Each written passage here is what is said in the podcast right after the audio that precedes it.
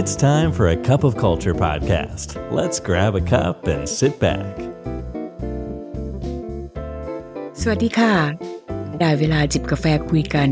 เรื่องวัฒนธรรมองค์กรกับ A Cup of Culture แล้วนะคะ วันนี้คุณผู้ฟังได้มานั่งดื่มกาแฟแก้วที่ 503 กับดิฉัน ชุติมาศรีบำรุงศาสตร์ค่ะ หรือพี่ชูของพวกเราทุกคนนะคะ สำหรับเรื่องราวที่วันนี้พี่ชูจะมาเล่าให้พวกเราฟังก็จะเป็นเรื่องที่ต่อเนื่องนะคะ จากสิ่งที่เราได้พูดคุยกันไปเมื่อ EP ที่แล้ว ถึงองค์ประกอบหลัก4เรื่องค่ะ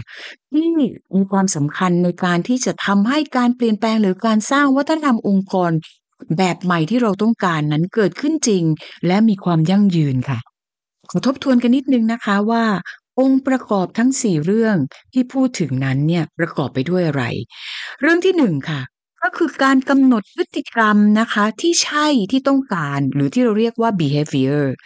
เรื่องที่สองก็คือการกำหนดกระบวนการ ระบบ วิธีการในการขับเคลื่อนวัฒนธรรมองค์กรของเราค่ะ หรือที่เรียกว่า system เรื่องที่สามนะคะก็คือการผลักดันวัฒนธรรมองค์กรต่างๆของเราเนี่ยผ่านการสร้าง ลักษณ์ของวัฒนธรรมหรือที่เรียกว่า symbol ค่ะ และเรื่องสุดท้ายก็คือการสร้างความเชื่อมั่น ผ่านการเล่าเรื่อง หรือที่เรียกว่า storytelling ค่ะและสำหรับเรื่องแรกที่เราจะพูดคุยกันในวันนี้นะคะ ก็คือเรื่องของการกำหนดพฤติกรรมที่ใช่และที่ต้องการขององค์กรค่ะทำไมเราถึงต้องพูดกันถึงเรื่องของการกำหนดพฤติกรรมที่ใช่และต้องการคะ ในการสร้างวัฒนธรรมองค์กรเนี่ยคงต้องบอกว่าพฤติกรรมเนี่ยถือเป็นหัวใจหลักเลยขององค์กร ที่เกิดขึ้นผ่านการแสดงออกของพนักงานของบุคลากรภายในองค์กรทุกระดับ มันเป็นสิ่งที่กลั่นกรองออกมานะคะ เริ่มต้นจากความเชื่อ เริ่มต้นจาก mindset เริ่มต้นจากทัศนคติที่มีต่อวัฒนธรรมขององค์กรที่มี แล้วก็ส่งผ่านออกมากลายเป็นการกระทำค่ะผ่านขั้นตอนไม่ว่าจะเป็นเรื่องของการพูดคุย ไม่ว่าจะเป็นเรื่องของการทำงาน ไม่ว่าจะเป็นเรื่องของการติดต่อประสานงาน ไม่ว่าจะเป็นเรื่องของการสื่อสารต่างๆ ในองค์กร และนั่นคือที่มาที่ไปว่าทำไมการกำหนดพฤติกรรมที่ใช่ที่ต้องการขององค์กร จึงเป็นองค์ประกอบหลักแรก ที่สำคัญสำหรับการเปลี่ยนแปลงวัฒนธรรมองค์กรที่ยั่งยืนค่ะ และขั้นตอนนะคะของการที่เราจะทำการขับเคลื่อนหรือเปลี่ยนแปลง วัฒนธรรมองค์กรของเราเนี่ยคืออยากให้พวกเราเริ่มจับนะคะ กระบวนการของมันเนี่ยออกมาเป็น3เฟสด้วยกันนะคะเฟสแรกเราเรียกมันว่า aware นะคะ ซึ่งเฟสนี้เนี่ยก็คือเฟสที่องค์กรต้องเริ่มรับรู้ว่าวัฒนธรรมองค์กรที่เราเป็นอยู่เนี่ยเป็นอย่างไร และเราอยากให้มันเปลี่ยนไปเป็นอย่างไรนะคะ จากนั้นจึงมาเข้าสู่ phase ที่สองที่เราเรียกว่า phase ของดีไซน์ค่ะ ซึ่งดีไซน์ก็คือการแสดงออกถึงความต้องการในการที่จะปรับเปลี่ยนนะคะ วัฒนธรรมเพื่อให้สอดคล้องกับสิ่งใหม่ที่เราอยากจะเป็น จากนั้นเนี่ยก็จะเป็น stage ที่สำคัญมากที่สุดก็คือ stage ของ adopt ค่ะมันเป็นเรื่องของการที่เราจะต้องเริ่ม วางกฎเกณฑ์ กระบวนการวิธีการนะคะ เพื่อที่จะเกิดการปรับเปลี่ยน พฤติกรรมและวัฒนธรรมขององค์กรให้เป็นไปตามสิ่งที่เราต้องการตรงนั้นค่ะ ในแต่ละเฟสเองเนี่ยพี่ชูอยากให้พวกเราเนี่ยเริ่มมองให้เห็นภาพนะคะตัวอย่างที่ค่อนข้างจะชัดเจนแล้วก็เป็นตัวอย่างหนึ่งซึ่งเกิดจากการเรียนรู้ในสมัยที่พี่ยุทำงานใน Microsoft แล้วเรารีเฟล็กกันออกมาว่าขั้นตอนของการเปลี่ยนแปลงหรือ culture adoption phase ของเราเนี่ย ในขั้นตอนแรกที่เราเรียกว่า aware เนี่ยค่ะ คือขั้นตอนที่เรารับรู้ความเป็นปัจจุบันของเราว่า อะไรคือสิ่งที่เราต้องการเปลี่ยนแปลงค่ะ มันเกิดจากอะไรคะ เกิดจากสิ่งที่อาจจะเป็นความท้าทายมันเกิดจากธุรกิจ อาจจะเกิดจากความท้าทายที่เรารู้สึกว่าพฤติกรรมบางอย่าง หรือวัฒนธรรมขององค์กรบางอย่างเนี่ย เราไม่ชอบแล้ว เราไม่ใช่แล้ว หรือพฤติกรรมบางอย่างจะต้องมีการขยับปรับปรุงและเปลี่ยนแปลง นะคะ แต่สิ่งหนึ่งที่เป็นสิ่งที่ Microsoft เรียนรู้ก็คือ เวลาที่หลาย ๆ คนต้องการไปเปลี่ยนแปลงวัฒนธรรมเนี่ย ไม่ใช่ว่าทุกอย่างเนี่ยใช้ไม่ได้หมด ให้เรามองค่ะ ว่ามีอะไรที่เราควรจะเก็บไว้ และอะไรที่เราควรจะเปลี่ยนแปลง อะไรที่มันใช้ไม่ได้อีกแล้วสำหรับการสร้างองค์กรสู่อนาคต จากนั้นจึงมาสู่ stage ที่2ค่ะหรือ stage ที่เราเรียกว่าดีไซน์นั่นก็คือการมองว่า อนาคตของเราเราอยากจะเป็นอย่างไร และสร้างวัฒนธรรมต่างๆ เหล่านั้น ให้สอดคล้องกับอนาคตที่เราต้องการส่วนขั้นตอนที่สามเนี่ยก็คือขั้นตอนของการ adopt สิ่งที่เราต้องการจะกลายเป็นวัฒนธรรมใหม่ มันเป็นขั้นตอนของสิ่งที่เราเรียกว่า การถอดรหัสหรือการปลดล็อกสิ่งที่เราเคยเรียนรู้มาหรืออันเลิน การเริ่มเรียนรู้ใหม่หรือรีเลิร์นการเริ่มกระตุ้นให้เกิดการทำซ้ำหรือ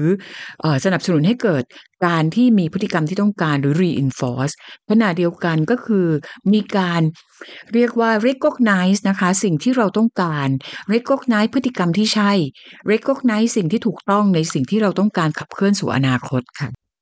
และจากเฟสซิ่งทั้ง 3 เฟสนะคะ ที่เราพูดถึงไปเนี่ยเราก็จะมามองค่ะว่าในมิติไหนบ้างนะคะ ที่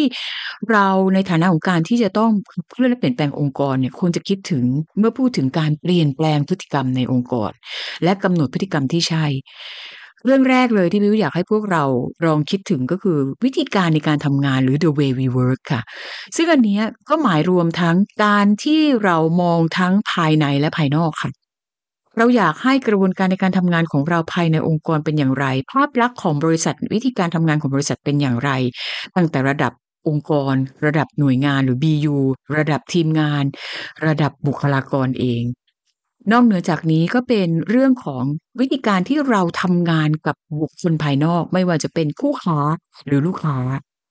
จากวิธีการทำงาน เรามามองเรื่องถึงวิธีการในการสื่อสารของเราบ้าง ว่า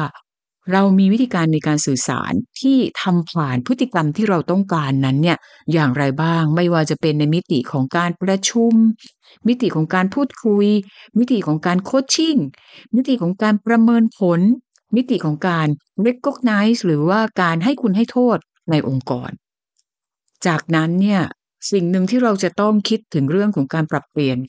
พฤติกรรมขององค์กรก็คือ การช่วยให้ความรู้การพัฒนาคนเหล่านั้น ให้มีพฤติกรรมที่เราต้องการ ในเรื่องของการให้ความรู้นะคะ ให้องค์ความรู้ให้เทรนนิ่งให้เลิร์นนิ่งเพื่อที่ให้เขาสามารถนำไปประยุกต์ใช้ 2. ต้องมีเรื่องของการ reinforce ค่ะ หรือการกระตุ้นสนับสนุนเพื่อให้เกิดพฤติกรรมที่เราต้องการ มีเรื่องของการ address พฤติกรรมที่ไม่ใช่ ในทันที เพื่อให้เขารู้ว่าสิ่งที่เขาทำเนี่ย มันออกนอกลูกนอกแง่และจะต้องมีการพูดถึงสิ่งที่เป็นเรื่องดี ๆ บ้าง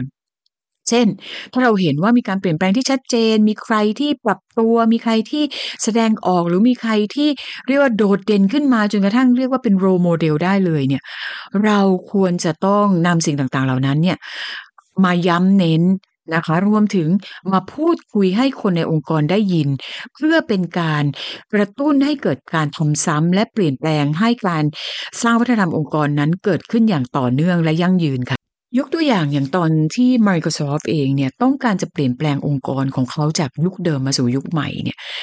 เขาต้องการจะเปลี่ยนองค์กรของเขาจากองค์กรที่เป็นผู้รู้นะคะ รอบรู้ในทุกเรื่อง เป็นคนที่ฉลาดเป็นคนที่เก่งในซะทุกเรื่องเนี่ยกลายมาเป็นนักเรียนรู้ เพราะอะไรคะเพราะว่าในโลกของการทำธุรกิจยุคใหม่เนี่ยสิ่งที่เราต้องเรียนรู้ก็คือ การเรียนรู้จากคนที่อยู่ในรอบข้างเราทั้งหมด ไม่ว่าจะเป็นการเรียนรู้จากคู่แข่งคู่ค้า การเรียนรู้จากหัวหน้างาน การเรียนรู้จากเพื่อนร่วมงาน การเรียนรู้จากผู้ใต้บังคับบัญชา การเรียนรู้จาก community ต่าง ซึ่งการที่องค์กรจะเปลี่ยนแปลงตัวเองให้กลายเป็นนักเรียนรู้ได้เนี่ย ก็จะต้องเปลี่ยนแปลงจากพฤติกรรมนะคะ ที่มีอยู่ก็คือ เปลี่ยนแปลงจากพฤติกรรมที่ให้ recognize หรือให้คุณค่ากับสิ่งที่เราเรียนรู้ใหม่ทำใหม่ เปิดโอกาสให้พนักงานได้มีการทดลองทำการทำผิด หรือการทำพลาดเป็นการเรียนรู้ และทำอย่างไรให้เราเนี่ยสามารถที่จะ นำสิ่งที่เกิดการผิดพลาดไปแล้ว หรือความล้มเหลวบางอย่างเนี่ย มาถ่ายทอดให้กับเพื่อนๆคนอื่นด้วย ผู้บริหารเองก็มีการเปลี่ยนแปลงพฤติกรรมจากการที่เราเคยอยู่ในองค์กร ซึ่งการรีวิวแต่ละครั้งเนี่ย มันเหมือนเป็นการรีวิว หรือการเช็คสอบสิ่งที่เราทำไม่ถูกก็เปลี่ยนแปลงมาเป็นเรื่องของการโคชชิ่งการเปิดโอกาสให้พนักงงานได้เล่าถึงวิธีการที่เขากระทำการเปิดโอกาสให้พนักงงานได้มีการเรียนรู้จากสิ่งที่เขาได้ทำไป การทำงานกับลูกค้าก็เช่นเดียวกัน ถ้าใครเคยรู้จัก Microsoft ในอดีตเนี่ย Microsoft ในอดีตเนี่ยจะค่อนข้างเป็นองค์กรที่มีต้องพูดคำว่า ขอใช้คำว่า arrogance ละกัน เขาจะไม่ค่อยยุ่งเกี่ยวกับใคร หรือเขาจะรู้สึกว่าผลิตภัณฑ์เขาดีที่สุดแต่เราจะเห็นการเชนขององค์กรจากการที่ยืนหยัดอยู่ด้วยตัวเองเนี่ยกลายมาเป็นเรื่องของการทำงานแบบ partnership มากยิ่งขึ้น เขาเริ่มที่จะรู้ว่าอะไรคือจุดแข็ง เขาเริ่มที่รู้ว่าอะไรคือจุดที่ไม่แข็ง แล้วจะหาพันธมิตรมาช่วยทำได้อย่างไร และนี่ก็คือการเปลี่ยนแปลงพฤติกรรมขององค์กรให้เห็นภาพลักษณ์ ให้มีอัตลักษณ์ที่ชัดเจนว่าเราเปลี่ยนแปลงจากองค์กรซึ่งมีสภาพเหมือนเป็นกูรู มากลายเป็นองค์กรที่มีลักษณะของการเป็นนักเรียนรู้หรือเป็น learner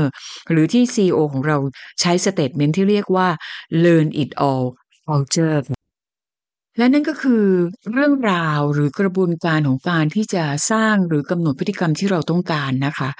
แต่สิ่งสำคัญที่จะทำให้สิ่งต่างเหล่านี้เกิดขึ้นได้เนี่ยมันมีปัจจัยนะคะ ที่จะทำให้ผลสำเร็จของการเปลี่ยนแปลงวัฒนธรรมผ่านพฤติกรรมนั้นเกิดขึ้นจริงได้ นั่นก็คือตัวผู้นำองค์กรหรือหัวหน้างานนั่นเองนะคะ สามเรื่องที่พี่ชูอยากจะฝากให้พวกเราช่วยกันผลักดันให้มันเกิดขึ้น โดยเฉพาะอย่างยิ่งนะคะ แต่ละท่านซึ่งเป็นหัวหน้างานหรือเป็นผู้นำองค์กรเนี่ยบทบาทของคุณที่สำคัญในการสร้างพฤติกรรมที่ใช่เลยก็มีอยู่สามเรื่องค่ะ เรื่องที่หนึ่งก็คือการเซตโคนค่ะ ให้ direction ที่ชัดเจน บอกถึงสิ่งที่องค์กรกำลังจะไปอย่างชัดเจน เรื่องที่สองก็คือ show the action ค่ะ walk the talk นะคะ เราอยากให้องค์กรเป็นแบบไหนเราต้องทำเป็นตัวอย่างค่ะ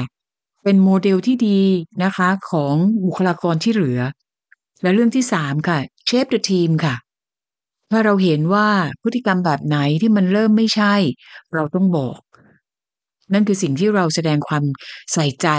ในการผลักดันให้องค์กรของเราขับเคลื่อนไปในทิศทางที่ถูกต้อง แต่ถ้าเราเห็นว่า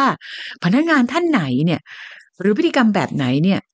ได้มีการแสดงออกมาแล้วชัดเจนแล้วใช่มาก อย่างที่เราเรียกกันว่าโรโมเดลเนี่ย เราต้องช่วยกันสนับสนุนค่ะ เราต้อง